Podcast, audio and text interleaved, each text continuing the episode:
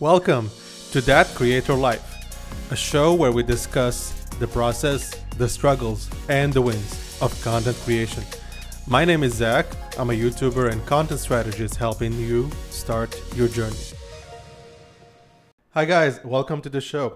Today we have a special guest, Mike from Project Elon. Mike, what's up? Can you introduce yourself? Yeah, so I'm Mike. Uh, I started a YouTube channel back in 2016 and we basically teach about personal development, how to become a better person, how to live a better life, how to live a healthier life, a wealthier life, and basically just have a, a bigger impact uh, on the world around us. And I'm building out that YouTube channel, and I went to a content creators event a few days ago, and I met Zach, and here we are at our first it was podcast. a pleasure, right? Uh, so your YouTube channel is sitting at like more than eight hundred thousand subscribers. Uh, that that's a big number, right? So can you tell us a bit about how did you start and uh, what was your YouTube journey to get there? Yeah, so it started actually so I, I teach about motivation but it actually started when i was very very very unmotivated so wow. my whole life up until i would say 2021 i was very unmotivated i was lazy i didn't really know what i wanted to do with my life and then i went I was working in a supermarket for two years, and I was basically just stacking shelves on a super in the supermarket, and that's what I was doing for two years. And then it got to a point where I was just fed up. the The supermarket it was going through a lot of problems internally. Its stock market had crashed, and basically the managers were asking us to work faster and threatening wow. to fire us. Yeah, that that was in England, by the way. Right? That was in the UK, yeah. Okay. And it got to a point where they were putting so much pressure on all of us that I was like, okay, I'm gonna leave. Wow. And I saved up enough money to go backpacking around Southeast Asia. So I quit, and that same week I was on a flight to Bangkok, Thailand uh, and I went backpacking for about six months. But when I was in Singapore, that's when everything kind of really changed. Where I met some phenomenally successful people, some you know business people, musicians, uh, scientists, really pilots, some really interesting people and really successful people. You know, some of them had Lamborghinis, some of them had Ferraris. And it was talking to these people and really networking with these people that made me realize that I've been average my whole life because I thought that that's all I could become. Yeah. But actually talking to these people and realizing that these are just norm- normal people like me, it's just that they've set their sights so much higher than me and they're working a lot harder than me and they're more ambitious than me. So that's really where it all started. So then I went back to the UK. I, I, I had so much motivation, so much motivation, so much inspiration.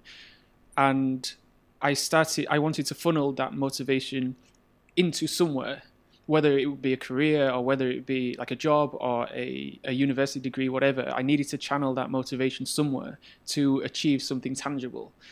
And so I, I went back to the UK and I started university. And I, I, I at this point, I still had so much motivation and that's when I created my YouTube channel, Project Elon. This was in 2016. Mm-hmm. Uh, I created my first YouTube video. It was a three minute video. I'd never done video editing before, but I wanted to kind of share the motivation that I had with other people. And so it took me about three weeks just to make a three minute video because I'd never edited before. And then I uploaded it. And of course, it didn't get any views yeah. because that's normally what happens when you yeah. upload a YouTube video, nothing happens. Um, and it took about six months of really just posting every week until it started to gather traction and from there like once you first get your first kind of once the algorithm picks up one video mm-hmm. then it's a lot easier and then it's kind of just snowballed from there wow. but that was really the origins of what started the Project Elon youtube okay. channel so uh, that's the journey for a lot of youtubers right the struggle to get to, to at least 1000 subscribers and mm-hmm. then from there go to the higher levels um, c- can you give us a little bit of like uh, a rundown of what kind of things you did to to get to that like 1,000 subscribers? The first 1,000. So, firstly, I didn't just make a YouTube channel for fun. In that I was very strategic in what YouTube channel I made. I mean, you can make a YouTube channel on like photography, for example, but it's such a saturated market that it's going to be an uphill battle the whole way. Yeah. Like, what you really need, if you want to go into photography, you would find a niche in photography. I mean, like guys like Peter McKinnon and these guys, they've really got the kind of generic photography niche covered. Mm-hmm. So you're competing against these if you just make a generic photography YouTube channel. So what I did was I saw other YouTube channels. I saw where there was a gap in the market. So I saw another YouTube channel that had grown from zero to 60,000 subscribers in about six months or something, which wow. at the time, like that blew my mind. How can a YouTube channel grow that fast? Yeah. And I was like, I bet I can make YouTube videos like that. So from the very beginning, it was still very strategic in that and that's why my channel got picked up after just six months or so, which is relatively fast. I mean, yeah. you can be making YouTube channel YouTube videos for years and years and still not get picked up by the algorithm. Absolutely. So you've really got to be smart about what topics you uh, what topics you you talk about. Yeah, I, I, could totally like relate to that. For me, it was a bit different story because my first video, like I said before, was almost like 25,000 yeah, views phenomenal, in three yeah. weeks or even less. And and yeah. that was immediately, like immediately. As that was my loaded. first video on YouTube. Wow. 25,000 views in three weeks. And that was like, wow, it's crazy. Like, what's going on? Yeah. But but then, uh, when, when I think about it, when I look at, you know, uh, what I did was, the video was like top five reasons to Hackintosh. So it was like very straightforward. It was well edited. Uh, it was scripted as well. So when I look at it, it's I did some of the right things that you should do when you start a YouTube channel without knowing about it. Mm. But after that video, it was really kind of hard for me to to find the the sweet spot of making videos, right? Like what kind of video I should make. Yeah. Because that can also be detrimental, like having the first success or the first kind of like thing go where, where it should not go because everybody told me you're not going to get any views you have to wait for like six months or one year but yeah. my first one wow, wow so what's happening here and that also kind of put me off balance in a way because i didn't expect it so i didn't mm. know how to deal with it mm. and uh, yeah so uh, for somebody starting now what would you kind of N- not in terms of an advice, but what would you kind of tell them to expect when they start? Like, because we have different stories, different like things happen to different yeah. people. But yeah, so like making your first video and then it blowing up almost straight away is almost unheard of. Not mm. unheard of, but almost. Yeah. Um, really, YouTube can be a very hard slog, and it's very kind of demotivating when you're putting so much effort into these YouTube videos that you keep posting every week or twice a week, and they're getting like two views or yeah. ten views, and so, firstly, you've obviously you've got to be passionate about what you talk about. Number one, because if you don't, then like it took me six months, and if I wasn't passionate about what I was talking about, then I would not have lasted that six months of no views. Like Absolutely. I would have given up. The second thing is you've really just got to just push through it, I guess. Um, you know, you've got to not be putting out so many videos that you burn out before your before your videos get traction right? Yeah. it's a lot easier to maintain that motivation once you are starting to earn money right? Or once you're starting to get like hundreds or even thousands of views then it's easier when when, when you know that people are watching them. Mm-hmm. it kind of gives your work validation. But before you get that validation it is really important that uh, you love what you're doing and also you don't burn yourself out. Like you shouldn't be making like six, seven videos a, a week, week yeah. at the beginning yeah. if you're not getting anything back, because that might that might work for a week, two weeks, a month, but eventually you're probably going to burn out. Yeah. So you've really got to understand that YouTube is a long game. Like it's not just a, a get rich. A it's get a long, rich, long marathon, scheme. right? Exactly. Yeah. I mean, I mean, like uh, one of the questions that people ask, especially when they start, like, is what's the sweet spot to um, to actually start to change my strategy about you know the thumbnails, the titles, mm. and um, you know e- even changing my video styles when I'm not getting that that kind of like feedback, like you said, from the views. What what would you say to those kind of like questions where um, you don't know? Okay, so you said first that you have to make a lot of videos to keep the momentum going for at least six months to even see some kind of feedback from the audience or from the algorithm. But uh, I, I feel that also there, there's there's a question to be asked about what's the moment you realize that you should spend more time or less time on YouTube? Like, what's what's that turning point? And okay. Especially from your your own journey and what happened. to Yeah. You.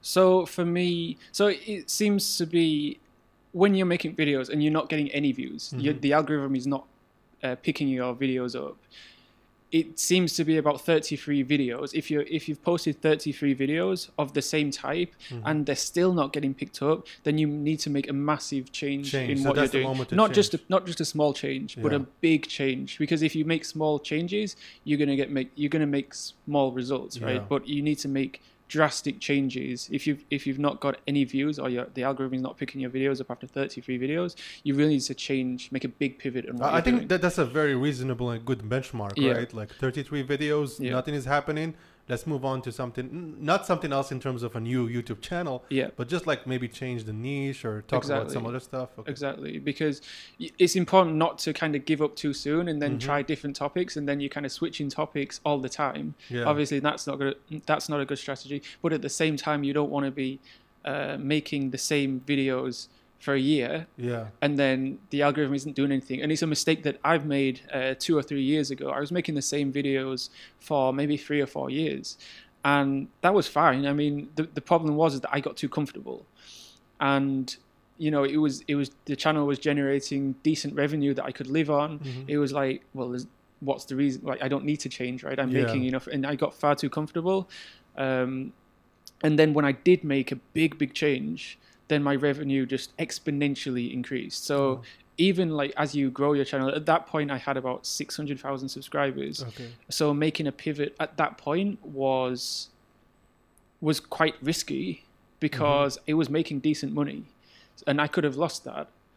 But I made that pivot. I took that risk, okay. and like I say, revenue. It was the best maybe the best business decision that I've made with the YouTube channel. It was like an entrepreneurial, like kind of risk that you have to take. Absolutely, okay. yeah. I, because at the end of the day, like YouTube isn't YouTube shouldn't be looked as, in my opinion, just as a as a, as a channel, right? Yeah, as a you should really be looking at it from a business perspective because that's what it is, and that's what you should really be aiming for. Yeah, really. The, the aim, the end goal for a lot of us, me particularly, is that I don't want my business to just be YouTube. I should have products and services around YouTube, and YouTube is just a marketing tool that funnels.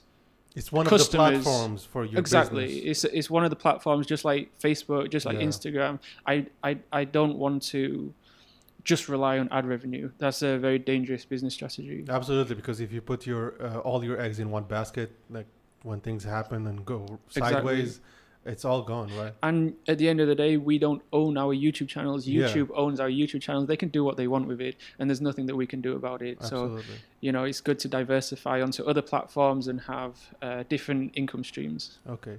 I, I want to dive in deeper with you with the uh, the content, the, the content creation, and also the process of creating content. So, c- can you tell us a bit about your um, what does a day of content creation look like for you? Okay, so I batch create. Mm-hmm. Um, Which is uh, creating a lot of content in one or two days and then releasing it, you know, steadily, right? Yes, um, but I should also mention that I have two YouTube channels. So mm-hmm. I've got the Project Elon YouTube channel, which is the the biggest channel, and I have a second YouTube channel. So the Project Elon YouTube channel is one video a week, and the second YouTube channel is two YouTube channels, no, two YouTube videos okay. and seven TikTok videos. So that's wow. quite a lot of content going yeah, onto the second absolutely. channel. Um, and basically, I have script writers. Uh, so the idea here is really to make the workflow as efficient as possible, right? And what I'm working on is working on the business rather than in the business. Yeah. Right. So i have invested quite a lot on building up a team and so for the Project Elon channel, I don't have script writers. I'm doing all the talking. I write the script. So for a Project Elon video, I will write the script. It takes maybe four hours. I would highlight where I want the B-roll, mm-hmm. so the editors can see where I want the B-roll, and also the videographer can see.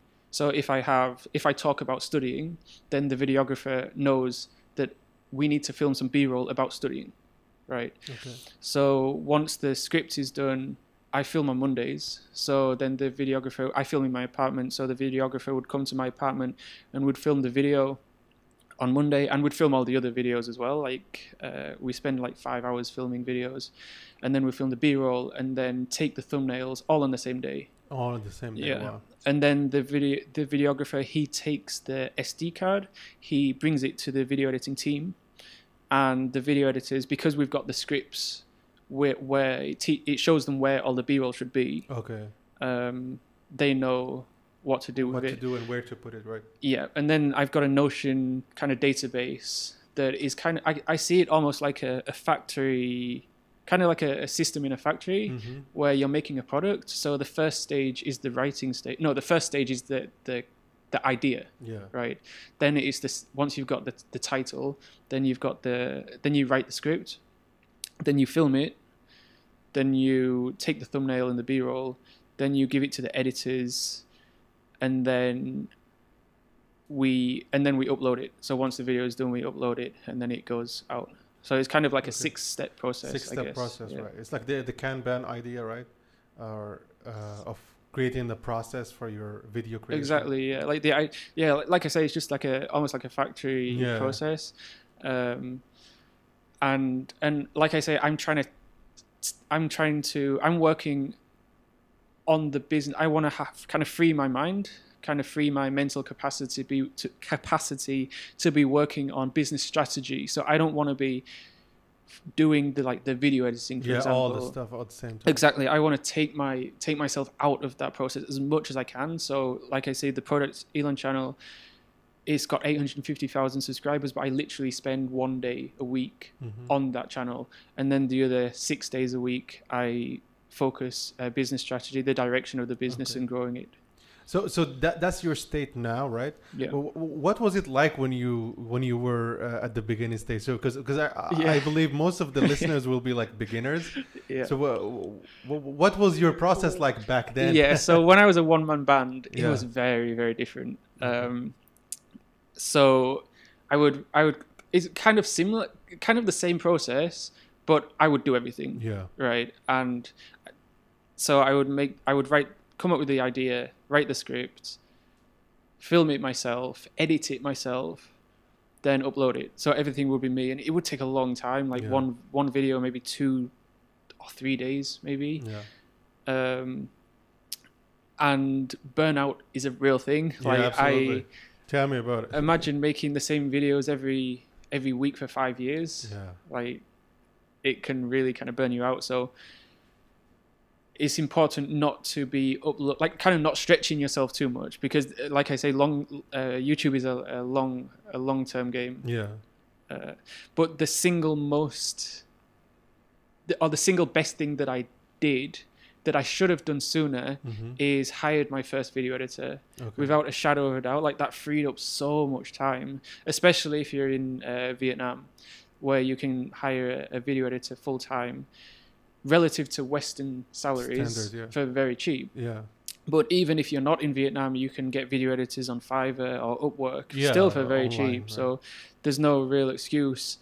To me, that was the like that was such a massive turning. And I was watching a a video, no, a podcast from the managers of the Mr Beast channel, Mm-hmm. and they said a similar thing. They said the first thing that you and Evan Carmichael as well. I don't know whether you know Evan Carmichael, his YouTube channel. Uh, Yeah, of course. Yeah. yeah, uh, m- motivational content. Yeah. friends with Gary top, Vaynerchuk top five things that Bill Gates does. Exactly, stuff yeah. Like that, and he he says exactly the same. Like a lot of people, a lot of kind of big YouTubers are saying this. The the first thing you need to do is delegate out your video editing, so Mhm. it will free you up more time to focus on what really matters because anyone really can do video editing. Yeah. But secondly, delegate your thumbnails out as well. Now it's very difficult to thumbnails. You don't just need a graphic designer, but it, there's also a psychological element to it as well. Like you need to know what gets clicks, and you might be the best graphic designer in the world, Yeah. but if you don't know the psychological thinking behind what makes someone click on a thumbnail, then you can't make very good thumbnails. But you need to really uh, delegate that out as well. If you can delegate those two things out, it will free up so much time. Okay, I, I mean that that's uh, really helpful advice for anybody starting because uh, once you start to delegate, you you get back so much time to make you think about the business side of it, to also think about the strategy, the the actual idea of the the, the content, right? Um, what I want to dive in now is the tools and the stuff that you use to make your videos. I mean, now maybe you're not making your videos all of them by yourself, right? So, what kind of tools and like services in terms of apps or programs that you kind of rely on? Yeah, so a lot of the to- a lot of the tools that I use now are still the same tools that all the tools that my team use are still mm. the same tools that I used to use back when I was a one man band. Okay. Um, I think Notion is incredible. Well, yeah. I, I, I started off using Excel, Microsoft Excel, and I was using that for four years, maybe wow. five years. And I would just have like every video and then kind of mark it as like writing, you know, like it's a six stage, 6 mm-hmm. six stage process. So I would write every video, like writing stage, filming stage, like optimizing stage, uploaded. But I moved to Notion and in my opinion like notion is incredible. Yeah i can i can i can talk about it all day so yeah don't get me started. Yeah and it's funny it's because really i was i'm relatively new to notion. I mm. i I downloaded Notion. I started using Notion for the first time maybe a year ago, and that was mainly just because Notion reached out to me, really? and they they were uh, offering to sponsor a video. So I was like, okay, awesome. now is my chance to start using Notion because yeah. I can see all these other kind of productivity gurus yeah. using it. Um, but it really is a phenomenal bit of software. I mean, I mean, for, for me personally, like I, have been using a lot of like productivity apps and and uh, time management apps like Trello uh, to-do list, uh, Wunderlist, uh, Google Task. Yeah. And Notion was just like, hey, we have one solution for all of this. It's yeah. like all in one. You have you can create your own templates. You can you know manage everything here. It's very powerful. Like some of the tools are really way advanced to what I actually need. Yeah. So I can swear by Notion if you're listening to this. And it, there's a, there's a bit of a learning curve, but I mean, it's worth it. Yeah, like, once it's worth just there, spending you, a few yeah, hours. yeah, like, wow. Like it really can transform your life, and that's like Absolutely. no kind of. I mean, Microsoft is coming up with a Notion uh, like uh, clone. That's what they people call it now. Okay. It's called Loop. Microsoft. Okay. Loop. Yeah. Yeah. Uh, but but like it, it, seems that the Notion kind of like uh, concept is, is, getting traction now around yeah. the world, and because it works. Because like like Mike said, when once you get there to actually know how to use it, it's so powerful. It yeah. can change your your life actually. Yeah. Another app that I use, Todoist. I don't know if you know Todoist. Todoist. Yeah. Todoist. Yeah. I, I have Todo, which is a Microsoft app. Okay. But can you tell us about Todoist? Yeah, Todoist is phenomenal. I've been using it for literally six or seven years, every single day for six or seven years. It's it's incredible. It's it's basically just a task list, right? That's mm-hmm. really all it is. But it's on my home screen. Okay. So if I have something to do, so it's important that you don't just put if you have something to do and it will take literally like two minutes. You don't procrastinate and just put it on your to do list. You should just do it straight away, right? Yeah. If it takes, I think the general rule is if it takes less than five minutes, just do it straight away. So because if if essentially a to do list can turn into a procrastination tool. Yeah. Because you just put everything that you need to do I on your it, it was Tony Robbins who said something about the to-do list and yeah. how sometimes they can be detrimental to your progress. Yeah. Because you want to put everything there but then it's just it's it's a different way of escapism, right? Yeah. So you your advice is to just like put the big stuff there, right? Yeah. Well, yeah. If you can't do it straight away, um, but also it's on my home screen as well. So mm. it's not like a task list that you write in like on pen and paper and yeah. you can kind of forget about it or leave it at home like every single time i unlock my phone it's right there and then also it just makes you a more reliable person like if you ask me if i said that i'm going to do something for you then I don't need to remember it. Mm-hmm. I just put it on my list, and then I will definitely remember to do it. So w- when you say home screen, uh, I, think you're, talking about the uh, your iPhone home screen, right? Exactly. But even Android, like I, have been on Android for, okay. I've got an iPhone now, but I've been on Android for 11 years. it the has the same widget, yeah. Yeah, the widget there. And I still use it on I my see. home screen. Yes, I have I have mine here, but it's uh, it's the uh, it's the one from uh, To Do. Ah, okay. Which is Microsoft one. Yeah and uh, yeah, it's the same idea. Like yeah. you get like at least like three or four of the most important tasks. Yeah. Quick glance, and then you can see what you have to do. Yeah, and then another app. I actually have to do two to-do lists. Okay. So what I realized that was happening was that I had like small jobs to do on the weekend. So like get a haircut, for example, mm-hmm. and I don't want my that task cut cluttering up my work to-do Mhm. list, right? So I have my main work to-do list on my home screen, and then if I swipe left, I have a weekend to-do list. Ah, okay. So That's that like kind of personal stuff that. yeah, like I, if I have to go, I don't know, to the supermarket or take Mhm. my cat to the vet or something like that, I would usually do it on the weekend. Um, but also, if I swipe left on my uh, home screen, I have my Google Calendar here, and that's been phenomenal as well. And I think it's really here. important to have it literally one swipe. One swipe. That, that's. It's so funny that you say this because that's exactly what I have here. Yeah. So when I swipe here, it's just Google Calendar. Yeah, and it's been really life changing, especially when, like sometimes, like I said, you, you you have an idea, like a global view of what you have to do, but you don't know the specifics of it. So if you just swipe and can see it, like it just puts you in the mood of production, right? yeah, exactly. it's very useful. and it's not like you can forget about it because it's always there. But I mean, the calendar, you you become so much more reliable, and it frees up mental capacity as well. Like if I have a an appointment, let's say a doctor's appointment next week, I don't need to think about it. I don't need to remember it because my my phone will remind Does me. it for you, right? Yeah, it will remind me that morning, or it'll give me an alarm like one hour before, Mhm. so I don't have to remember it. Do you use any like uh, voice assistant? I don't know. Uh, d- I don't like d- talking. Don't say much. Google because it's behind you right there. okay yeah i i i've thought about it but i don't like even i'd rather message someone than Mhm. call them then call them. Okay. yeah so I, i'd rather just like the philips hue uh kind of system i have at my home Mhm. i can ha- i can have it all voice activated but i'd rather just tap on an app Yeah, I'm, I've been using it like quite recently, more Okay. and more. So I just say uh, Google, remind me something. okay and it's very because uh, it's very um, it's very powerful for me because it just gives me the notification on my phone as well. Right. And if even if i don't look at my phone like the google device will just speak to me hey Mm. there's a reminder you have to check. Yeah. And uh, for me it's been working really well but you know, okay um, so yeah th- th- those are one of the tools that you use. What about some stuff that uh, concern uh, concerning like video production and i mean you're not doing it now but let's talk back when when you were starting okay so i use trello a lot Mhm. uh, to organize a lot of things um i'm trying to think what software that i use Uh, so yeah video editing software like when Yeah, you I mean, I- started Yeah, so I started off with was it?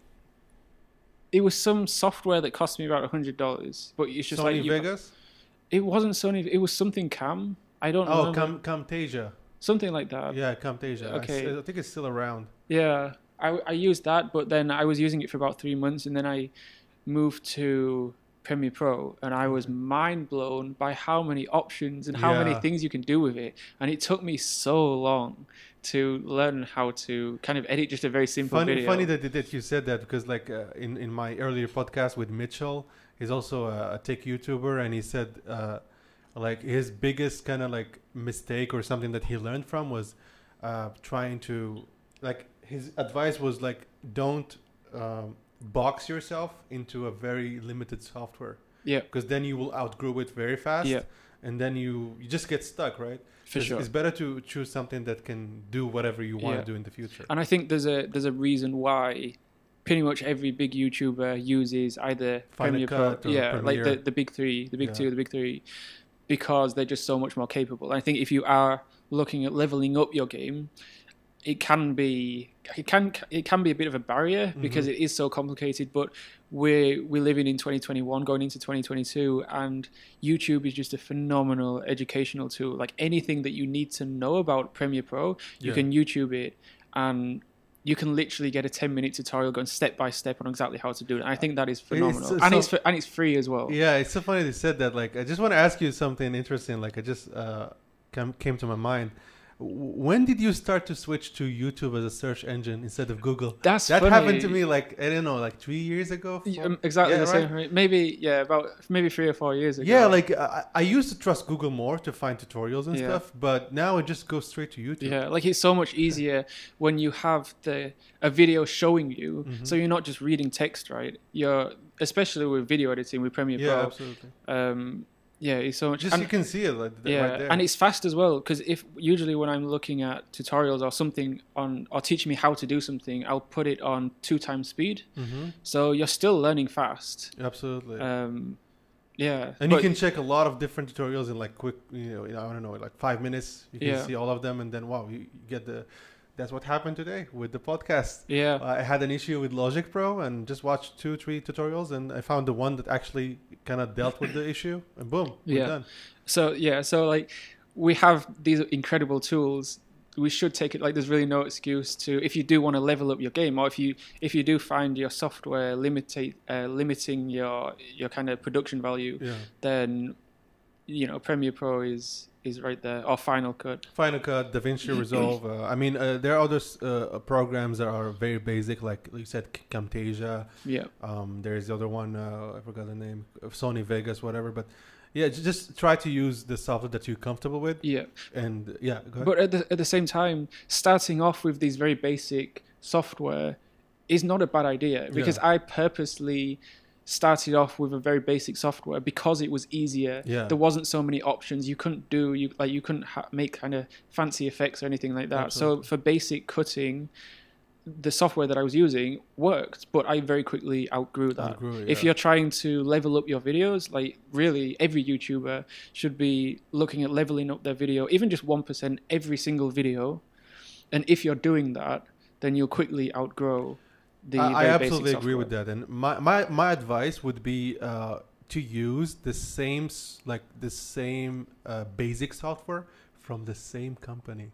Like going from iMovie to Final Cut would be much easier than going from like Camtasia to Final Cut. Yeah. Because it's basically the same kind of shortcuts, the same uh, UI, Mm. and it makes it easy for the transition. Like even Premiere, they have like Premiere Rush, which is like a basic version. Yeah. And if you want to go to the like Premiere Pro version, it's it's much s- smooth transition because it's the same company, the same kind of design and stuff. Yeah. So, Even when you're working with uh, After Effects and Premiere Pro and Photoshop, those free software, because they're all made by Adobe, Mhm. the the if you know how to use Premiere Pro, then it's a lot easier to then use Photoshop, and it's a lot easier yeah. to then use After Effects. So, starting to use Premiere Pro as an example, if you start using Premiere Pro, you're actually training yourself also on Photoshop. So not only, and then when, when you start using Photoshop for your thumbnails, and thumbnails are very, very, very important Yeah. for YouTube and for people to click your videos. Because at the end of the day, if you want your video to to grow, it starts off with a click, right? Yeah. And there's only two ways that people will click your video: if when they see an interesting title, or if they see an interesting thumbnail. And if So you have both, that's it. Boom. Absolutely, yeah. So you know, spending time on your thumbnail is absolutely worth it. And paint or power, like I, it's funny actually saying that just to counter, counter contradict my argument. Mhm. There's a YouTuber Nate O'Brien, Nate O'Brien, Nate O'Brien. He's on a million plus subs. Uh, he has a finance YouTube channel, doing very very well Okay.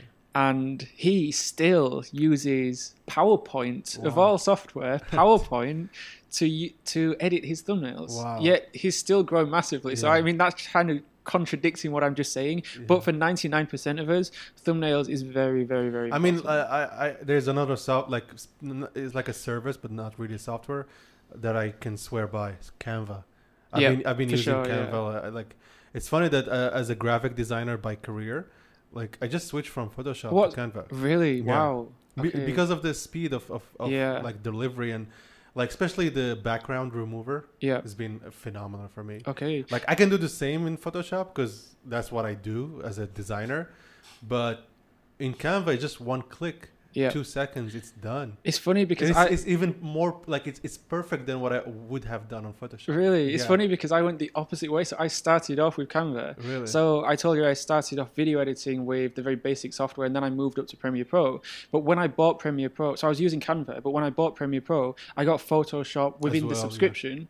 So naturally, I moved from Canva to Photoshop, and I've never really gone back. really. Yeah, I mean, But- but- for me, it was just about the time I'm, I'm Yeah. using. I, I think for most YouTubers that are starting off, Canva is a phenomenal Mm-hmm. Yeah, software. and like I say, Photoshop, there's such a, a big learning curve. Like there's so many things that you can do with it. It's so Mm-hmm. Absolutely. powerful. So it can be overwhelming at first. So, and one of the problems with uh, people that just start off using you uh, creating YouTube videos is that they're overwhelmed with how many things there are to do. Right? You've got to you've got to write the scripts. You've got to edit. You've got to. These are all new skills that a lot of people w- have to one learn. of the things, if, if I if, if I recall, like one of the things that really made me switch from Photoshop to Canva for my thumbnails was the fact that I can make it on my iPad, on my iPhone, or my Yeah. Android device.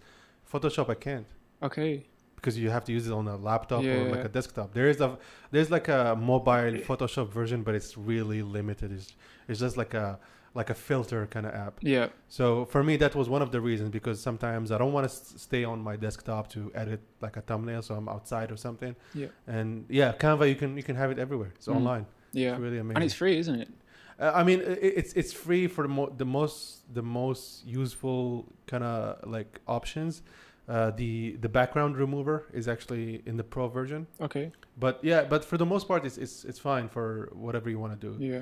Uh, the one that really sold me was the background remover. Just Okay. one click, boom, you go. Yeah. Because with Photoshop, I've got a mask around Yeah, you have me, to and then sometimes to- like it cuts into my Absolutely. into my Yeah, face. like it's like uh, like I said, I can do the same thing on Photoshop, but it's gonna take me I don't know maybe twenty minutes, fifteen minutes, even ten minutes if I'm fast. Mm. In in Canva, it's like two seconds. Yeah. The AI is crazy. Mm. And uh, have you have you heard of Descript I learned about it literally in the in the in the, the, meetup, networking right? event. Yeah. So I, I had I'd never heard about this software before. So I had Neil yesterday on the podcast, and he was really like raving about it. Yeah. And uh, what the more he talked about it, the more it kind of made sense to me that oh, this is a really incredible software.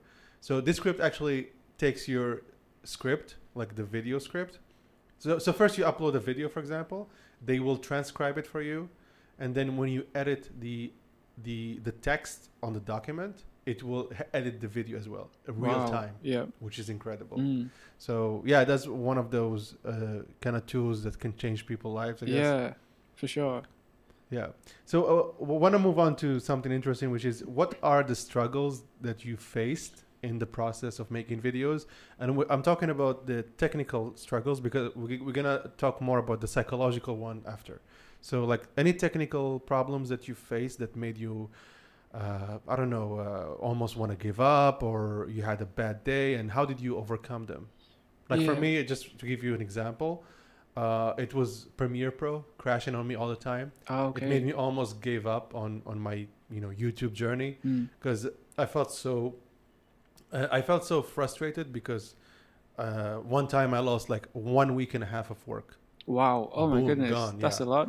So I, I had like a Windows crash with Oh, that must be crushing. One and a half. it was weeks. crushing like one week and a half. I'm And gutted you- if I you- lose you know like the one ki- hour. Yeah, you know the kind of videos I like to make is like animation, a lot of stuff. Yeah. So it took a lot of times for a lot of times for me to to really put the effort and, and make the video, and then the Premiere. Uh, like I, I even put the saving option on Premiere. We Yeah. can save every five minutes or something like that. And and because I had like a critical crash with like RAM or something like that, it it just I lost the whole thing. Mm. Boom, gone.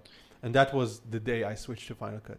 I pulled the plug. Wow. Yeah. Yeah, I would pull the plug if I lost a week I mean, it, it was not it was not the first uh, crash. I mean, I had crashes before, but it was the final tipping point. For me. yeah. yeah. So yeah, uh, that's my example. Can you tell us about something? Okay. that you Uh, I mean, I've never really had that big of a problem with software itself, um, or with technical things with YouTube. I mean, there's the there's the normal things that people go through, like having to uh, kind of being overwhelmed with the software at the beginning. Mhm. But I mean, YouTube, like I say, is a phenomenal phenomenal educational tool, and then you get past that barrier. One thing that I I came across maybe a year and a half, two years ago, was that I felt that my so every like I say every video I'm trying to just make it one percent better, one percent better, one percent better. But then I saw my thumbnails. I look back on my YouTube videos and I saw my thumbnails for the last maybe six months or twelve months. They kind of plateaued. They weren't very good in my opinion, Mhm. and so I didn't know how to make them better. And so what I did was I had to get consulting from photo editors or photo people that were better at me than at Photoshop. So for example, I I consulted with a video a, a graphic designer here in Vietnam mm-hmm. and kind of just invested in getting help basically. And that's really important because you can't do everything yourself Absolutely. especially when it comes to making better and better equipment, better and better videos. Because at the end of the day, if you're a one man band, there's so many things that you have to do. You can't be an expert in every single everything, area. yeah. a- area yeah. We, we we might think that we can, Yeah. but we can't. exactly.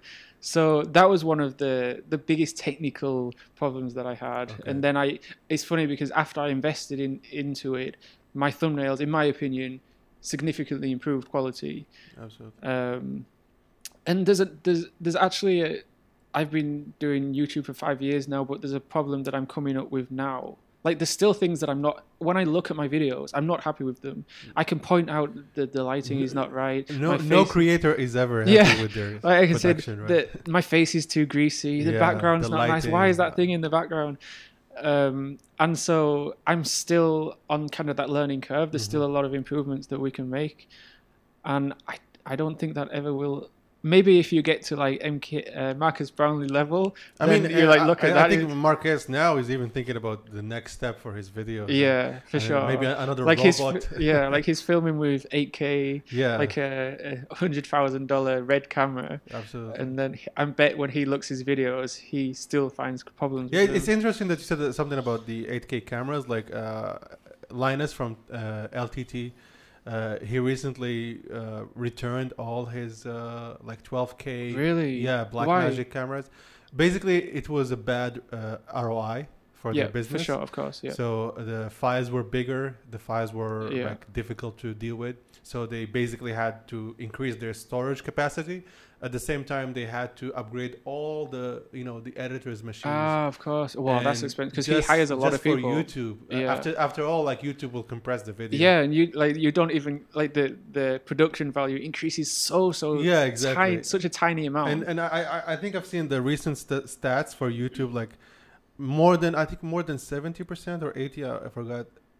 Watch YouTube in 1080p. I mean, 1080p is like the the kind of like standard. yeah, and it's now. interesting It's not because 4K. YouTube just recently, they or maybe six months or so, they changed everyone's settings to 1080p. So Yeah. you, if you wanted to watch videos in 4K, you have to manually go to go the, into the yeah. back end of your videos in the settings and Yeah. then change the setting to always play in 4K, 4K, or the highest quality.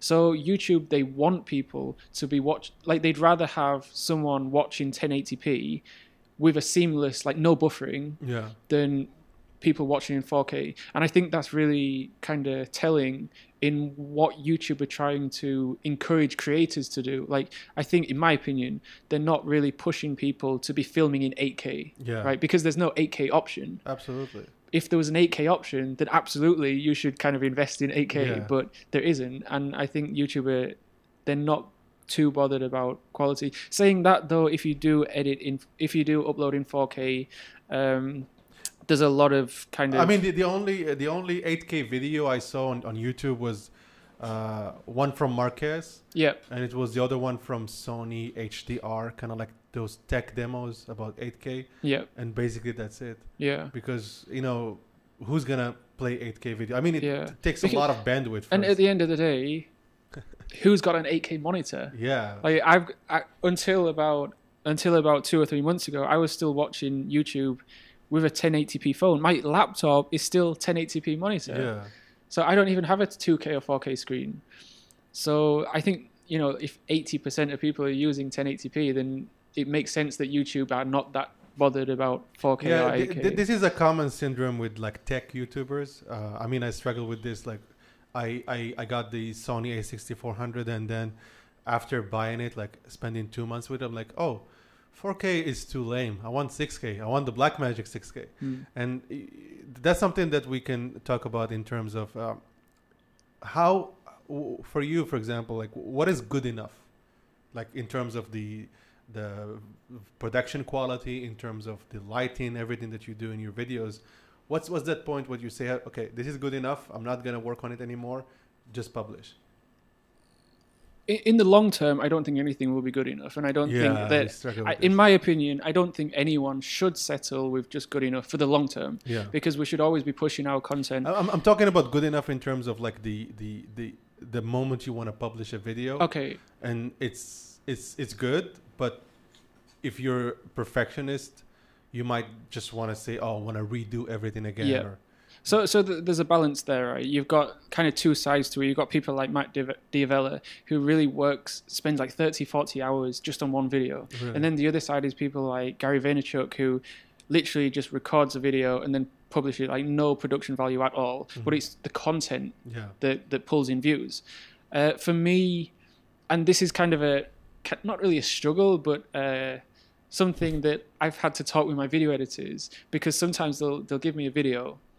Uh, I have a manager that uh, overlooks it now that does this process, but Mhm. the the video editors will give the the draft to the man to the manager hmm and then he'll he'll literally about 30 or 40 things this needs fixing this needs fixing this needs fixing this needs fixing and then they'll send it back and then the editors will send it back again to the manager Wow. okay this needs fixing this needs fixing this fixing and this is going on maybe two or three times Okay. and then after maybe the third attempt then it then it's good enough to go out Okay. so i mean you've got to you've got to get a, a balance right because like, Like a checklist of things that that Exactly, must yeah. be uh, done with the video. Like yeah Lighting, quality, audio. Exactly. Okay, that's it. There's no video on my YouTube channel that I would say I've got 300 400 videos on YouTube those there's not one video that I would say that I couldn't find something wrong with it Yeah, absolutely. right but you can't just because you find one small thing wrong with it you can't just kind of scrap the video yeah. and then refilm the video um, but what is really important in my opinion is that if there's a problem let's say there's a problem with the focus Mhm. right then the next video you should absolutely fix it like you shouldn't have the same problem two times in a row Yeah, th- th- that's what you're talking about. Like you, you, you never want to settle. Yep. Yeah, and just improve, but in terms of the long term, right? Like improve uh, from the video to the next video, Yeah. right?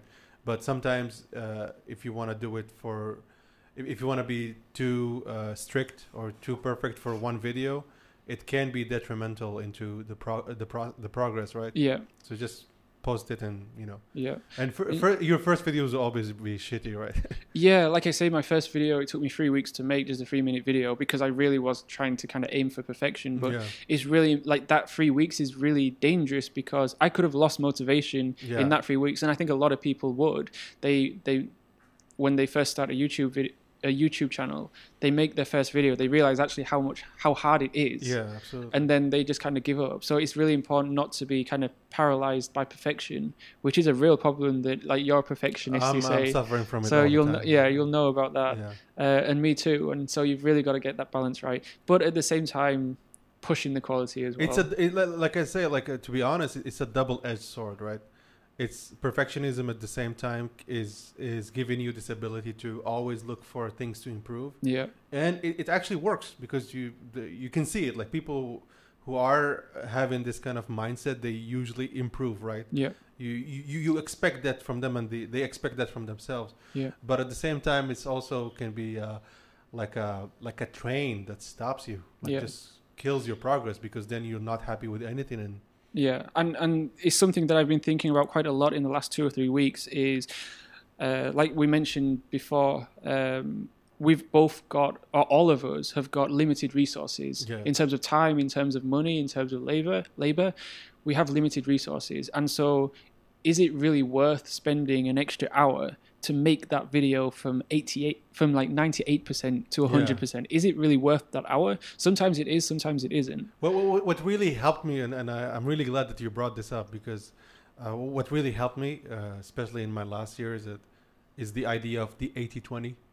pareto So, principle Yeah, exactly. yeah It, it really put things in perspective for me. Like 20% of what you do gives you like 80% of the results, for sure and that's what you should actually focus. is that on. something i mentioned to you Sorry. is that something that i mentioned to you Uh, no, no, i, I, don't think so No, no. it- But- it, it was it was way way before. Like, okay uh, okay okay I think uh, I forgot the name of. Uh, I think it was a podcast on video creators, okay and somebody was really talking about this in terms of YouTube, especially YouTube. is that with tim schmoyer video creator? Um, uh, yeah, I, I'm, no, no, it was a guess. I'm not, I'm not sure Okay, the name okay, of the okay. guess. I can look it up, but yeah, it was the idea of like, s- you know, focus on the 20% that you do that gives you the result. And it, I think he even had some statistics that most people, especially on YouTube, they focus on the other stuff that doesn't really make a Yeah. difference. And that's a big deal. yeah like i've made so many videos on this i think it's so so powerful Yeah, your videos are awesome with this. By the way, guys, check his channel; is really nice. Yeah, like I talk about the Pareto principle so much to the point where I'm like, I maybe I shouldn't talk about it anymore because I'm just Yeah. going to bore the viewers. But it's so so powerful. Like, like I say, we all have limited resources, and the the direction that I'm taking my business is is that I'm not looking at making just like five like I could make a blog right now Mhm. on Project Elon. I could make a website right, and that might increase my revenue by by maybe five percent or ten percent a month. But I'm not looking at make at increasing my revenue by five or ten percent. Yeah. I'm looking at increasing my revenue by 100%, by 200%, by 500%, right? So I'm thinking, okay, with my limited resources, where can I put them to, or where can I funnel them to make the best most return on impact. investment? Yeah. Absolutely. Um, so I, that, I think the the way uh, Sean from uh, shout out to Sean Cannell from Think Media. yeah, I mean, uh, he talked about it in terms of the bridges, right?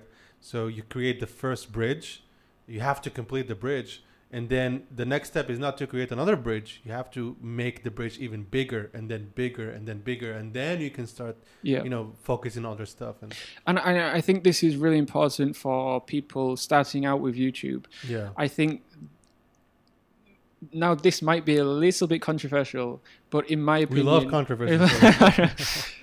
one of i'm not going to say it's the most important thing but one of the most important things when starting out a youtube channel is earning revenue Yes. like that first income stream because you need just enough income stream to replace whatever you're doing to earn money like if you haven't right? exactly because when you move from when you move from working a 9 to 5 and just having your YouTube channel part time, like two or three hours a, a night, when you earn enough revenue that you can that you can work on your YouTube channel full time, Mhm. that's a massive shift. And that, that's really like if you look at your YouTube channel like a hobby, then it's going to pay like a hobby.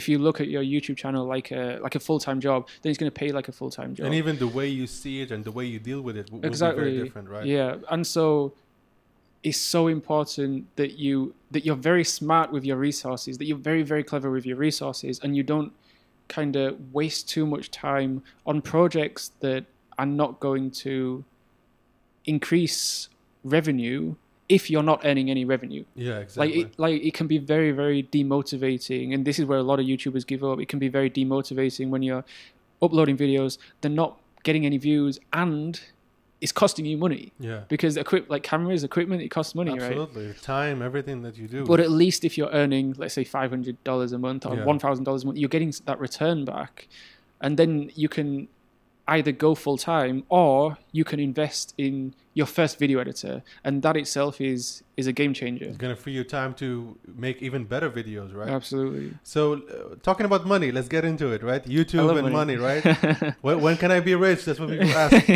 so, uh, let, us talk about the, the, the money part of YouTube that a lot of uh, creators kind of either they don't talk about or either it's kind of like a taboo subject. Yeah. Uh, especially the big creators, like uh, they usually don't want to talk about it.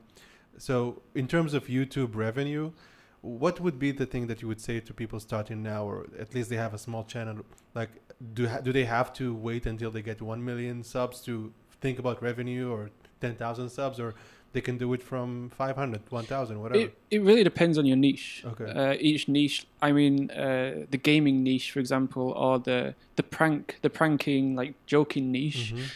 it's a it pays almost nothing. Yeah. So you can have a million subscribers, and you Just can't even earn a AdSense, living from it. Yeah.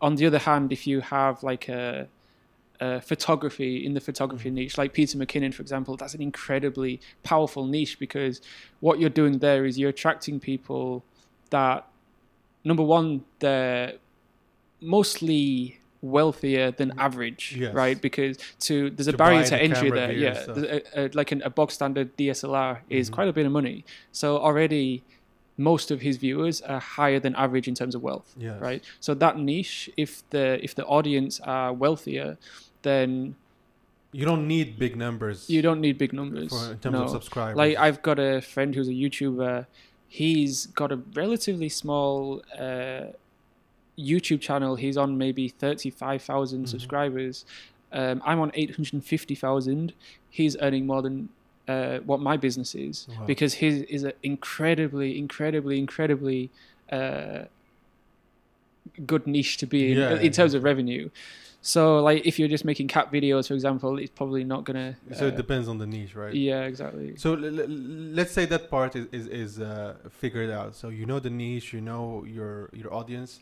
What other types of revenue can you have with YouTube? So beside AdSense that everybody kind of knows. Okay, so if it, it, again it depends on the niche, but let's say like it's an educational uh, YouTube channel, you can make courses, and courses are phenomenal in terms of uh, return on investment. You can make a course; it can take I don't know two weeks mm-hmm. to make. You you you put it on Skillshare or Udemy, and then every single month is earning you revenue, and that's really the best kind of revenue where you make it one time and then for the next two or three years, every single month, it's giving you a good good revenue and it's scalable. Yeah. Right. Um, I mean, you can do consulting. I've stopped doing consulting. I used to do it during uh, lockdown, but um, consulting for for YouTube or just in general. No, consulting for businesses in terms of mm-hmm. growing their YouTube channel, consulting uh, people with personal development. But it's uh, you get paid per hour, yeah. and I don't like the idea of getting paid per hour. I'd yeah. rather put my time into building something that can that is evergreen that can generate income. And also, it's very hard to scale because it depends it is, on yeah. your hours and it is yeah. Um, in, in, terms of courses, if you can, like for me, uh, I think we've talked about this before, where if I was completely about the money, then the the easiest way for me to make money right now to to to make my business let's say just an example a million dollars a month mm-hmm. right the easiest way to do that is to create live cohort courses so where I teach let's say it starts on Jan- starts in January and I teach live to a group of students mm-hmm. they're paying 1000 2000 3000 dollars and then it lasts for maybe one month or two months and then I do that three times a year that's the easiest way for for my business to mm-hmm. make money. But I'm, but then at the same time, you want to think, okay, in five years' time, in ten years' time, what do you want to be known for? Yeah. And so sometimes the idea that makes the most money is not necessarily the idea that will make you happy long term. Right? Yeah. Having and I, I'm quite lucky in that I'm in a position where like my rent is paid for, my bills my bills are paid for, mm-hmm. my food is paid for. I don't need to kind of worry too much about money. Yeah. So I don't have to kind of chase that. And now I'm I'm starting a second business uh, that I'm slightly more passionate about right now. Yeah. Um, which will earn nothing for probably three months, six months. Um, but in the long run, I'm more happy. I'm happier doing that. Is is that part of your personality? You always like to start like new, eh, like challenging, engaging like projects. Not particularly, but I think, like I mentioned earlier, if you make the same video every every yeah. week, like a problem that a lot of YouTubers have. I know that Thomas Frank. Uh, I don't know whether you know. Oh, you know Thomas course, Frank. Yeah. yeah. So he he's talked uh, openly about this that he's stuck in a a corner of YouTube, like he's talking about personal development and productivity. He can't step out of that. And I'm I'm sure, I'm absolutely certain that he would like to talk about other topics. Yeah, maybe finances. Right? Yeah, but if he makes, a, let's say, a finance video, it's not going to get as many views. Uh, I'm in a similar position where if I talk about things that are not about uh, productivity or personal mm-hmm. development, then it's not going to get as many views. It's not going to earn as much money. But I have to make that decision, and I have made that decision that some videos I'm talking about tech, like I just made a video on uh, Android versus iPhone. It didn't get many views, mm-hmm. but I loved making the video. Of course, yeah. So just for your own sanity, I think sometimes it's good to. Uh, is the rule of like one for them, one for me, or like something like this? yeah, something like that. I know exactly what videos they want. Yeah. I know, like, if you look on my YouTube, I mean, it's not hard to see. The videos that they like have got 300, 400,000 views. The videos that they don't like have got 20,000 views, yeah. right?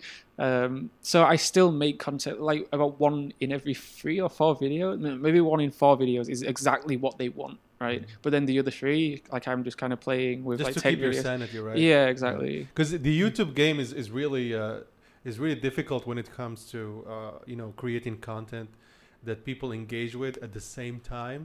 It's something that you're really passionate about. Like yeah. to find that sweet spot where whatever you create, it's coming from passion, but at the same time, it's getting a lot of traction from the audience and the yeah. algorithm. It's like uh, there's no magical thing to do there except to find the sweet spot, which yeah. takes a lot of time, right? Mm. And he's also making a YouTube channel long term is very repetitive. Mm-hmm. Like you're this, it's the same process. You write because script, it's what works. You right? film, yeah, and the algorithm will push you into making a certain type of video, and will try and corner you mm-hmm. into making that one video because they know that your audience like it. But then they will punish you in terms of not promoting your video if you make a video outside of that niche. But again, like you're making the same video for years. Like you're, you're the same process, the same six step process. And it's also another reason why I'm working on taking myself out of the business and working on the business rather than in the business. Yeah. Again, for my sanity. Um, and then with that, by coming out of the business, I then have more creativity because if you're if you're too focused on the YouTube channel and not really focusing on the business overall, your creativity can really crash. And I've I've experienced that a few times. And then as a result, of course, my videos were not very good. So it's like the uh, the burnout of your creative mind. Absolutely, right? yeah. Not not necessarily the process because the process can be really stream stream Yeah. streamed and uh, really easy to do, but Yeah. you're you just don't have any. I mean, I- you creative stuff. To For do. me, I've never had a problem with the process. I love I love creating videos. But I have friends that are YouTubers that really don't like the process of Mhm. making videos and then they struggle a bit. For me, it's more about creativity. It's about making videos not if I make the videos on the same topic again and again and again every single week, my creativity will crash. Give it two months, six months, it will crash. So, yeah, that's something to bear in mind. Yes, especially for me when it comes to tech, uh, you know, coverage. Like, I I'm I'm not a big fan of the trendy stuff because I know it just it doesn't last, right? Mm. But I'm always interested in stuff that kind of like triggers your mind, like you know, uh, what makes Windows better than Mac or whatever. And I, I always find kind of difficult to, ma- like, try to make a video for that at the same time, kind of like uh, get the blessing of the algorithm, right? Yeah, yeah. So what, what's the thing that you kind of found out, or your advice for people struggling with this? I mean, it's a, it's a, it's it's a struggle for every kind of YouTuber, big, small, whatever. Yeah, I mean, I don't make trending videos at all. I, I think Mm. I, I mentioned uh, a few days ago to you that I made a, a video. My only kind of trending video was when uh, Jeff Bezos stepped down as CEO of Amazon. And that morning when I woke up, I was like, oh, I can make a YouTube Shorts about that. And that YouTube short, I, I, I made it, and two hours later, I, I uploaded it, and I think now it's on about a million views wow, that's the only time in my whole YouTube career that That's I've tried trendy. to catch uh, a trending topic, and I Mhm. caught it. And for me, my process, the workflow of creating a YouTube video is very long. So it takes from the time that I think of an idea to the time that that video actually gets uploaded to YouTube, it's about a month. wow, Yeah. So like, if I talked about a trending topic and made a script about it's it, hard. it would like a month later I would be It's too late, gone, right? right? Yeah, and that's the problem that I'm having with my, or that I'm I'm going to probably have with my second channel is Mhm. that I I'm in that uh, kind of same dilemma as you, where I could kind of catch the trends and then maybe get a shortcut in terms of the algorithm, Mhm. or I can make evergreen content that will continue getting views for the next year or two years. I, I think okay. I, I think for small or beginners, uh, beginner channels, I think it's it's good to jump on the trendy stuff a little bit. You know, Yep, because it's, sure. it's also part of the search. Uh, you know, the the search. Uh, uh, you know, boost. So if so, something is searchable, the algorithm really loves that. And especially when you're beginning, you wanna wanna have some kind of like positive feedback from the from the the platform. So would that be an advice you give to somebody? starting? Absolutely, yeah. Um, I, I wouldn't rely on it too much, Too much, yeah. because it's a treadmill, right? If you're Mhm. if you make videos just on trending topics, as soon as you stop, your channel's not going to get any views. Absolutely. So I think maybe something, just an example, one evergreen video and then one trending video. Maybe a mix of both. right? Yeah, like all of my videos pretty much are evergreen. Evergreen. And then I'm getting videos that I uploaded four or five years ago that are still earning money Really? that are still getting good good views, like twenty thousand views a month. Some of them. Um, so that's why I've never really, and also it's my niche as well. yeah. If I was in uh, another, like the tech niche, for example, I think trending topics are more. It's just part of the game, right? It when is, there's a yeah. new MacBook, a new iPhone, like Yeah. in your Like- tech channel, Yeah, you have to say something about it. yeah, right? and like there's there's so many kind of revenue, there's so many uh, avenues you can go down. Like, Yeah. do you do YouTube Shorts or do you do long form content? Do you do live streams? Do you do podcasts? Do you catch trending topics? Do you do evergreen? Like, there's so many ways you can take it. and a lot of it is just what do you like doing because at the end of the day, this is a, this is a long slog. Like YouTube takes a long time. It takes a lot of resources, a lot of energy. So as long as you enjoy doing it, and if you enjoy doing trending topics, then sure, do trending topics. Absolutely. So you just mentioned shorts. What's your take uh, take on shorts? I've got a love hate relationship with shorts, really, but yeah. um, I had the same. Like, I I I don't. I'm not a fan of TikTok. Yep, me too. So when shorts came to YouTube, I was like, hmm, interesting. This looks like a like a TikTok clone to me, whatever. But since I had that, you know, video going viral in three days, uh, it was just like a small MacBook kind of like notch video and 15 seconds, whatever, and it kind of just went viral. I was like, wow, there's something something interesting about this new format, right? Can you talk more about like shorts and your experience? So, firstly, I may be slightly biased because I vehemently dislike TikTok I think that it's a very destructive platform in terms of kind the, of influencing uh, gold, goldfish attention. Exactly, like yeah, in terms of influencing young people, because that's what it attracts, right? And kind of destroying their their focus, their ability to focus on hmm. one thing at a long, you know, over a period of time. Like if you if you ask someone who's been browsing TikTok for 30 minutes, you ask them, "What did you learn?" They wouldn't be able to tell you because they've yeah. literally scrolled through 100 200 videos right? So firstly I, I, don't like tiktok.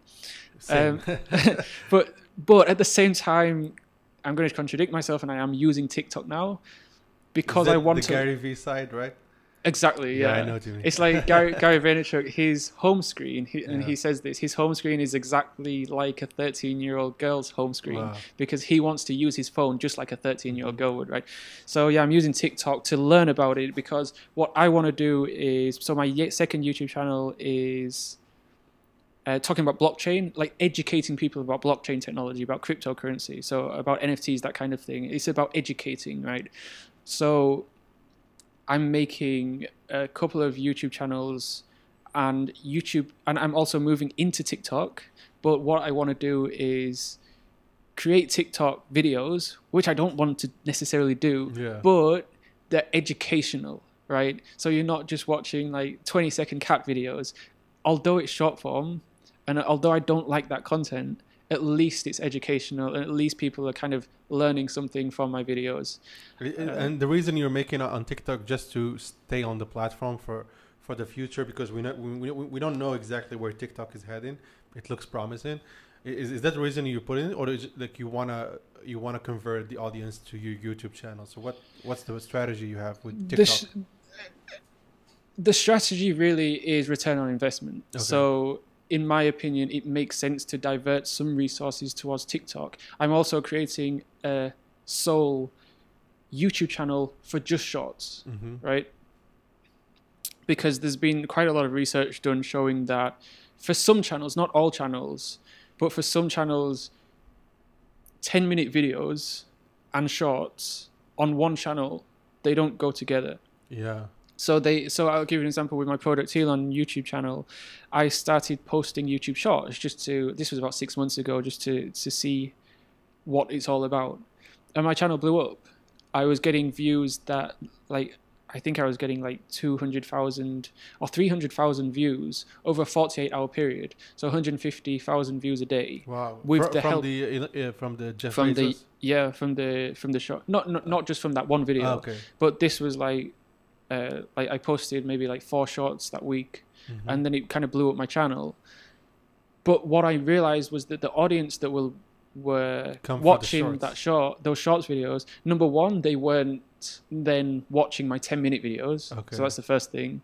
The second thing is so that they, they, they, might subscribe, but at the same time, they're not going to watch your main content. Yeah, they're just interested in the shorts. Okay. And the second and likewise, the people that watch my 10 minute videos, they're not that interested in the shorts. So you've got essentially two audience. You mm-hmm. you're, divert, you're dividing your audience.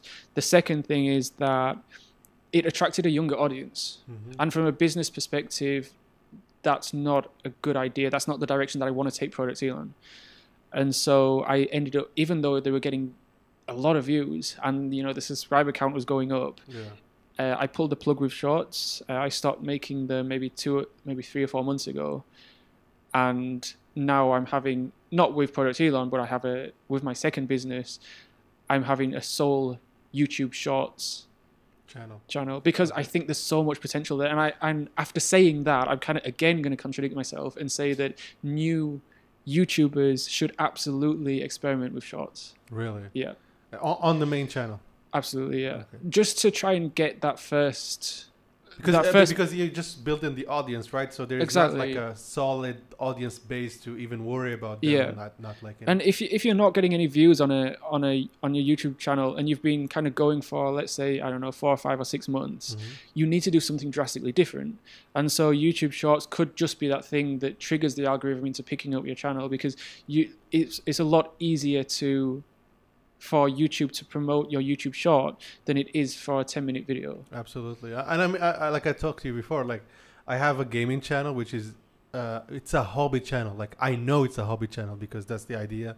Whenever I game, I just stream on it, and put in some shorts. Sometimes I put I, I make them on my phone, just Mm. like while going Yeah. out or whatever. It's very that- easy. And that's what I love about TikTok Yeah. because you don't need to know about video editing to create TikTok and it's a it's a, an amazing platform for new content creators that are maybe a bit overwhelmed with YouTube because Mhm. there's a lot of uh, a higher barrier to entry with YouTube videos. absolutely. with TikTok, anyone can really make a TikTok video, right? And, And- I think that's YouTube- that's yeah. what I like about TikTok. There, There's a lot of pros and cons with TikTok, but I do like that TikTok is attracting kind of So a you- new generation. I, Of, I- I think I think you're you're more against the the uh, the the type of content, not exactly the, the format of the the the, the type of content first, uh, because the first time I downloaded TikTok, Mhm. I was mind blown because the first video that was shown to me, it was this Asian girl, maybe like 18 or 19, and she was just kind of like bopping, just literally Mm-hmm. Those 15. like face reactions and no, it wasn't. It was literally just her standing there, Uh huh. just like kind of not dancing, Yeah, but just with her knees bending, and it had like a hundred thousand likes, and I'm like, For what? what? Yeah. What? that you you couldn't do that on YouTube, but this is kind of the the mundane, like kind of senseless, brainless Yeah. uh, TikTok video. And then it, and then like there's a there's a few uh, influencers in uh, in Vietnam that are kind of TikTok famous because they're pulling pranks and stuff. And these and it's really, in my opinion, it's Yes. not a very. Uh, It doesn't come know, from a positive place, right? yeah, like because th- in these pranks, they're not kind of harmless pranks, but there there's victims to these pranks, right? These these the kind of victims they don't want to be filmed, hmm but the TikToker, you know, it doesn't really give them a, ch- a, chance. And a it, it's, it's not because we, we don't like like tech. We, we we sound like grandpas here, but like we're we're in our late twenties. But uh, for me, it was basically because TikTok does not really provide me any value in terms Yeah. of educational stuff. I Mm. mean, we, we also watch YouTube for entertainment, right? So YouTube also has entertainment, but yeah, but e- even entertainment on YouTube is, is is more interesting than on TikTok because the it's so short. The format Yeah. is so short and for um, us, yeah, like for for our demographic, sure, but I mean for children, for kids, They don't. yeah, TikTok of them, is they perfect know TikTok. They don't know YouTube. Maybe I don't know. yeah, It's uh yeah. It depends on the generation and and TikTok is interesting because uh like Gary Vee keeps talking about it and yeah, uh, I I have an account on it. I posted some of my shorts, YouTube shorts on TikTok. It was the other way around. People Mhm. actually post their TikTok on shorts. yeah, I did the other way. So Okay. I posted my YouTube shorts on TikTok and didn't really get any traction. And I think it because I didn't re- even put the effort to make it a TikTok kind of video yeah. because you have to kind of make it either funny or whatever. So yeah, m- moving from TikTok, uh, can you tell tell us like what would you do differently if you were to start today? First, I would- would hire video editors like almost Okay. immediately. Uh, let's say like financially you're not able to do that. So Okay. what would you do differently with the resources that you had at the time? Okay. I I would be very careful with how I picked my niche. Okay. Um, I think a lot of people they they just start a YouTube channel on what they're passionate about or what they like, and that's awesome. hmm But if you're thinking about creating making it into a business, it's going to be very difficult. Like if you make a YouTube channel on cat videos, hmm it's going to be very difficult to monetize that uh, YouTube channel. So if it's just a passion project, then fine. Like do do what you want, do what makes you happy. But if you're thinking about monetizing it and and potentially making a living from this, then you've got to be very very careful about what topic you what topics you talk about because at the end of the day like i say youtube will probably corner you into that topic so Yeah. if you're if you're if you make videos on like laptop reviews and then your and then the algorithm picks up your channel and your audience get to know you because you make laptop reviews then if you make a phone review It's then you doesn't probably- well. yeah. absolutely. so you better be sure that you Yeah, really like making laptop video Yeah. laptop reviews And and sometimes the, the niche can be also within a niche, right? Like it doesn't have to be like. Uh, do you think do you think it, it has to be like so niche down that it's so unique, or it can be like it can be part of a bigger niche if that makes sense? if if it's a new if it's a new uh, YouTube channel, I would say you don't need to niche down so much Yeah, like because too hard. then is really the time to experiment because Yeah. you can afford to experiment because you're not getting that many views. Like it's a lot harder for me to experiment because it, number one, it's quite risky, yeah, you already established your base Exactly. and stuff. and also like YouTube has already cornered my Mhm. videos into that corner, so it's difficult to kind of remo- kind of um, move from that. And also networking. Networking is phenomenal for me. Um, in terms of if you want to kind of get your videos to the next level, move your videos to the next level. If you're struggling as a creator, there'll be a reason why you're struggling as a creator. Like I can look at a video or anyone that's been on YouTube for a fair amount of time will be able to look at your videos Mhm.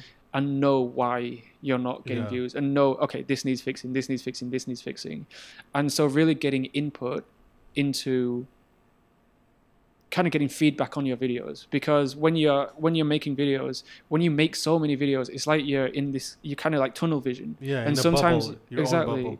and you sometimes you can't see just obvious things that you need to improve but you're not improving And we're we're the worst judge when it comes to our own creations. Yeah. right? Uh, Yeah. we're It- so biased. Yeah, and it's it's it makes it easier when you hire a team because then you get it's not just your input, but you get other people's opinion as well, and that's very very very valuable. Yeah, like that's how movies are made. Like it's not Mm. one man show. Yeah. right? So- but, but YouTube is, is, is kind of weird because like we we're trying to make videos that they're not movies, but I mean it's the same concept. You're you're making a video, right? Yeah, But when you're making it by yourself, it's very tricky to find all the elements that work together. Yeah. and also like communities find people that are also YouTubers. Mhm. Maybe collaborate with people. When you find YouTubers that are maybe working on a higher level than you, you can you can kind of steal ideas from them, right? Absolutely, You can get feedback from them, and that is very very valuable. It gives you also perspective about how their life is going on. Yeah. like, and, and also like in terms of the business side of it, like sponsorship. deals and exactly stuff. like Yeah. i was at a, a we well we were i was at your networking event Yeah, a yeah. few days ago and i met this filipino youtuber a gamer and he asked me how many subscribers i i had and he was mind blown he was like i didn't know that you could actually make money from youtube Yeah, exactly. so maybe that would kind of change his mindset and now he might be thinking of his YouTube channel not just as a hobby, but something that he can actually take seriously Absolutely. and make a full time living from So and it- it's the same with me like when i meet people that are that are kind of uh, vibrating at a higher frequency than me Mm-hmm. I'm mind blown and this happens quite often. Absolutely. When I, I think that i'm thinking big there's the grant cardone rule right? Where everyone 10x everything. yeah everyone can 10x what they're what they're aiming for. And i you know when you think that you're aiming big i think i'm aiming big. And then i, I meet someone that really is aiming big. Absolutely. and i'm mind blown and then probably there's next levels after that. So they might meet someone else that's thinking even bigger. it's always going up, right? exactly. And there's something to be said about like the the the, the real connection that you have with people, because like you you can maybe listen to another YouTuber online or a YouTube video that says the same thing, but it doesn't really have that same impact Absolutely. if you meet yeah. the person like for sure have a coffee, whatever, or like in a meetup Yeah. like we had. It, it has a different impact on you. Personally. Absolutely, it's yeah. just like you, it it changes something in you. yeah like S- so I like for the last since 2013 I kind of had my uh, transition from being unmotivated to super motivated and from 2013 religiously I've been listening to people like Gary Vaynerchuk Mhm. like you know Grant Cardone all of these people.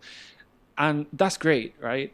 But looking back over the last 8 years the pivots that I've made that have made massive kind of vibrations in my business all stem from meeting people face to face. So like uh, when I put my face in front of the camera, it was when I met this person uh, actually in Saigon, he posted a a message in a Facebook group, an expat Facebook group, asking for a video editor because he's just started a YouTube channel. Mm-hmm. And I, I messaged him. I said, "I'm not going to edit your videos, but let's meet up for coffee because there's a lot more things that you need to know about YouTube than Absolutely. just." And just meeting this guy, he had no input. He had no direct input on my YouTube channel, right?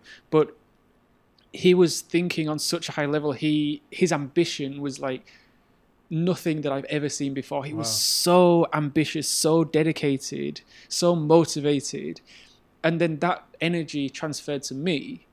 And then that's what triggered me to put my face in the ca- in front oh, of the oh, camera. Wow. And then that exponentially uh, grew my business revenue and grew the size of my business. That Just happened recently, right? That happened two years ago. Wow. And then I can say the same, th- like, uh, t- just before the, uh, the big lockdown, like six months ago, mm-hmm. uh, I, I called, emailed. I, I saw this YouTuber. I was watching this person's YouTube channel, and I I saw he's American, but I saw that he was living in Saigon. Mm-hmm. So I was like, I'll, I'll call email, email him just see if he wants to meet up for coffee. So I said, I messaged him, do you want to meet up for coffee? I love what you do. I have a YouTube channel. Maybe we can chat.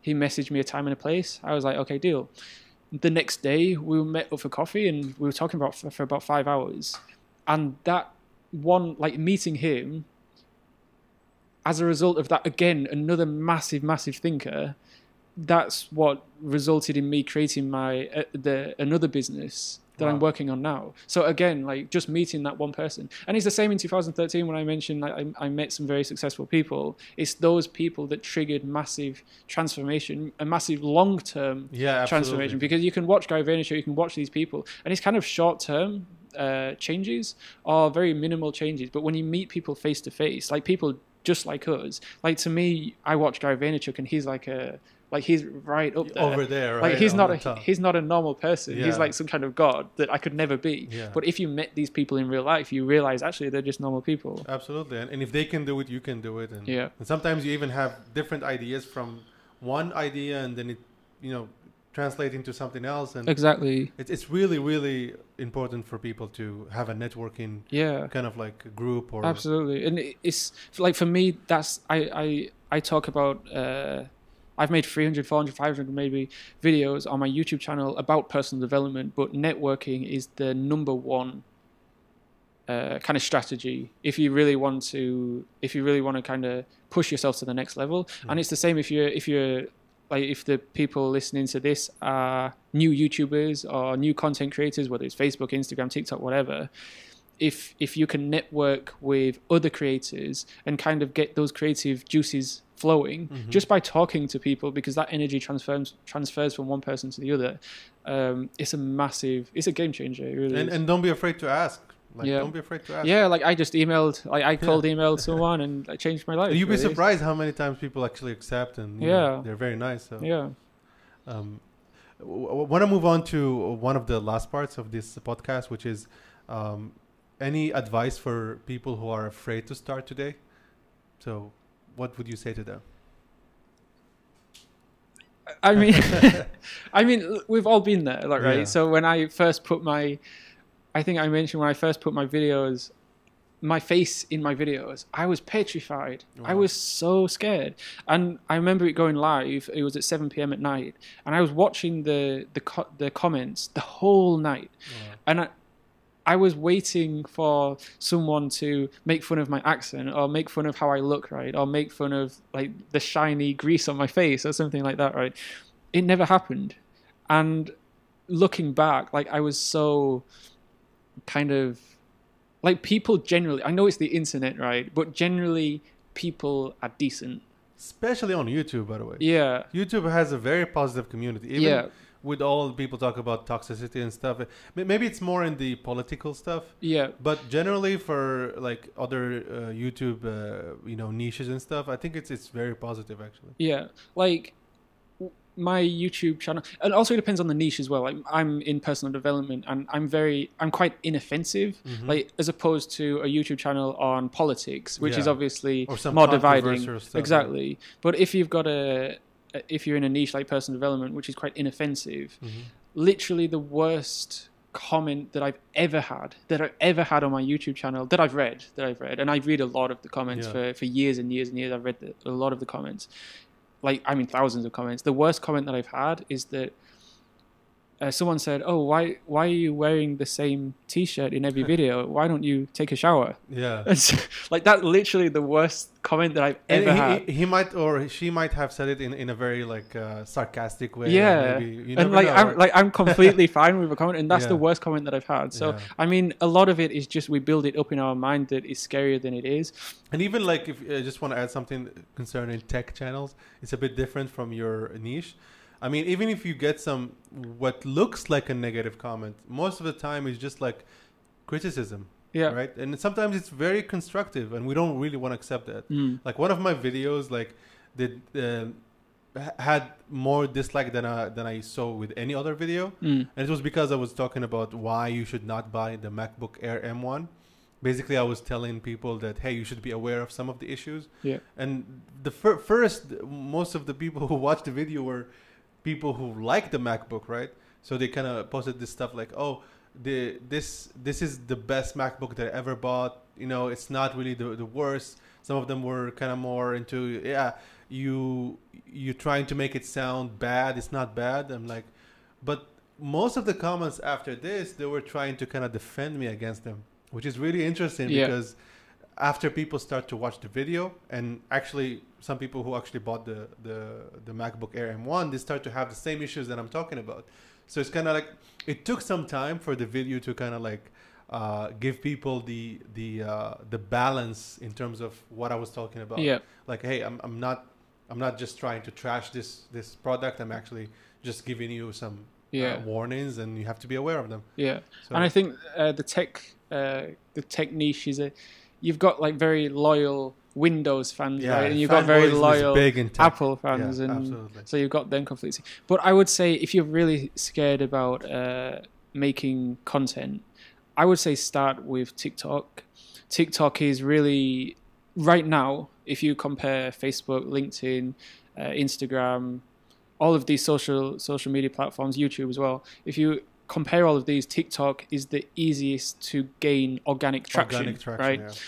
And also, you don't have to tell people. Like, you don't have to tell. Often, a lot of people are scared because they're scared what their friends and family would think, right? You don't you don't have to tell them. You don't have to tell people. Yeah. Like, don't, don't make a PR campaign about yeah, your YouTube channel. Exactly, and that gives you if if no one that you know personally knows about your TikTok channel, then it gives you a lot more freedom to experiment. It gives you a lot more confidence, and you'll realize that as long as your topic is not like very controversial, you're probably not going to get any negative comments. Yeah, and, and even if you do, like even like in the worst case, like you said, even if you do, usually when you look at it from a different lens, uh, it you, you can turn it around. Like it happened to me with one one comment, like one guy was kind of like trying to trash my video about the MacBook and stuff, and what happened was like I I kept my cool. I was very professional, and I wrote uh, I replied to him in the same comment. I was like, "Hey, this is the reason I I think we have a misunderstanding, and this is what I think." His reply was so surprising for me. He said, "Oh, thank you so much for clarifying that, and I respect you now. You have a new sub." I was yeah. like, "Wow, interesting." So just just try to be positive. Like yeah. give positivity back, and things will be great for you. Absolutely, yeah, yeah. Um, so, Mike, we're almost uh, done here with the podcast. So, can you tell us what are your next projects and plans for the next year? Uh, like, what's your, what's your big challenge for 2022? Yeah, so I have a I have quite a few YouTube channels. Uh, pro- obviously, Project Elon is the biggest. I have a few that are on 20,000 subscribers, but I'm starting a new business. So my my my aim now is to think bigger than I am already. Mm-hmm. Think bigger than I have been over the last seven years because I'm still thinking way too small. And so I could make so I'm making good growth with Project Elon. You know, five percent, ten percent, fifteen percent every month. Mm-hmm. But I don't want to be looking at making just ten percent uh, growth every month. I want to be looking at how can I make 500% growth? How can I be making thousand percent growth, right? And so my focus for 2022 is starting or creating a second business where there's a lot of potential that can make that exponential growth. So taking yeah. bigger risks, but because project Elon is a very is a relatively safe business in terms of it's generating cash flow every month. I can just work on it once a once a day, sorry, once a week, mm-hmm. and it's growing nicely, right? But I don't want to just grow nicely, and so my biggest my biggest kind of change in 22 is thinking bigger, networking more. That's something that I've not been doing enough, com- considering how much networking has changed my life. Absolutely. Uh, another reason why I went to the networking yeah, event the other day. Pleasure, right? Yeah. Um, and really kind of studying the metaverse, studying blockchain. I think that uh, it's really the fact that Facebook changed their name from Facebook to Meta, really one of the biggest companies on the planet. Like that's how invested they are yeah, in this and, and, next and Web 3.0. Absolutely. Because I think that is where I, things are going, right? Exactly. And so I'm really kind of studying hard on on these new technologies to keep up and yeah, I'm looking forward to it. It's going to be a, awesome. a good year, I hope. Well, and also, well, also uh, expanding the team as well. Yeah. Again, it's about thinking bigger, and I can't achieve what I need to achieve with a, a, small team. Like just in the last couple, just in the last few weeks, we've hired four new people, wow. and next next year we should continue growing that. Absolutely. Do, do, you, do you where where do you see your channel like five years from now uh, in terms of not the channel itself but the business of the channel? Like, do you want to create an academy for productivity and? I can tell you what I what I think for the for the 2nd mm-hmm. uh, business. So the second business is an edu- will be an educational platform. Okay. It'll be an educational platform for every all the topics about Web 3.0, blockchain, cryptocurrency, NFTs, metaverse, this, these kind of topics, because a lot of people they still don't know what these things are, and so I want to teach them. It's a very similar, I guess, a very similar business plan to Project Elon which is something that I have experience in, obviously, because I've grown Project Elon. And so I'm kind of using that same business plan with this uh, metaverse project. Absolutely. And, and the last question I want to ask you is what, uh, like, how YouTube changed your life? Like, what would happen to Mike? Now if he did not start his youtube channel like, it's kind of a little bit depressing because i worked in finance in amsterdam for two years wow. i didn't like it like the nine to five job is not for me. Mm-hmm. And so if I if I wasn't like I love, I absolutely love, I'm so passionate about what I do now. And it's kind of sad to think that I could still be living that life of working nine to five, like waking up on a Monday morning and being depressed yeah, because I've had work. an amazing weekend and now I've got to go to work in the rain. It's a cycle of depression. Yeah, right? it's really a depressing life. And, uh, you know, I, I I do feel uh, like I genuinely feel bad for people that don't enjoy their job because at the end of the day that's what you're doing at least mm. eight hours a, a, day right so if you don't enjoy your job then you don't enjoy your life and we only have not one really life. like a problem with nine to five per se it's more like the job is not for you right? yeah exactly well the nine to five as well like i love my freedom i love mm. the freedom that my business kind of gives me i love that i can live in vietnam yeah i love that i can you know do this podcast on a you know a Wednesday afternoon Absolutely. if I want to. I don't have to. I don't have to ask my manager yeah, I if I can take some time off work, right? And and it doesn't mean that YouTube doesn't require higher uh, like uh, hard work because sometimes you work more than nine to five. Absolutely, Even way. And it's funny that you mentioned that because. I work many, many, many more hours than, than I do a nine to five. Stuff, yeah, I'm always working now, but it's funny because doesn't feel like work. Because I get it's on your own terms. Exactly. Right? Like I can do what I want when I want, and I can. I get the same level of enjoyment as working as I do from hanging out with friends. Nice. Right. So I don't have to have uh, like Saturday or Sunday off because it wouldn't make me happier if mm. I did have Saturday and Sunday off.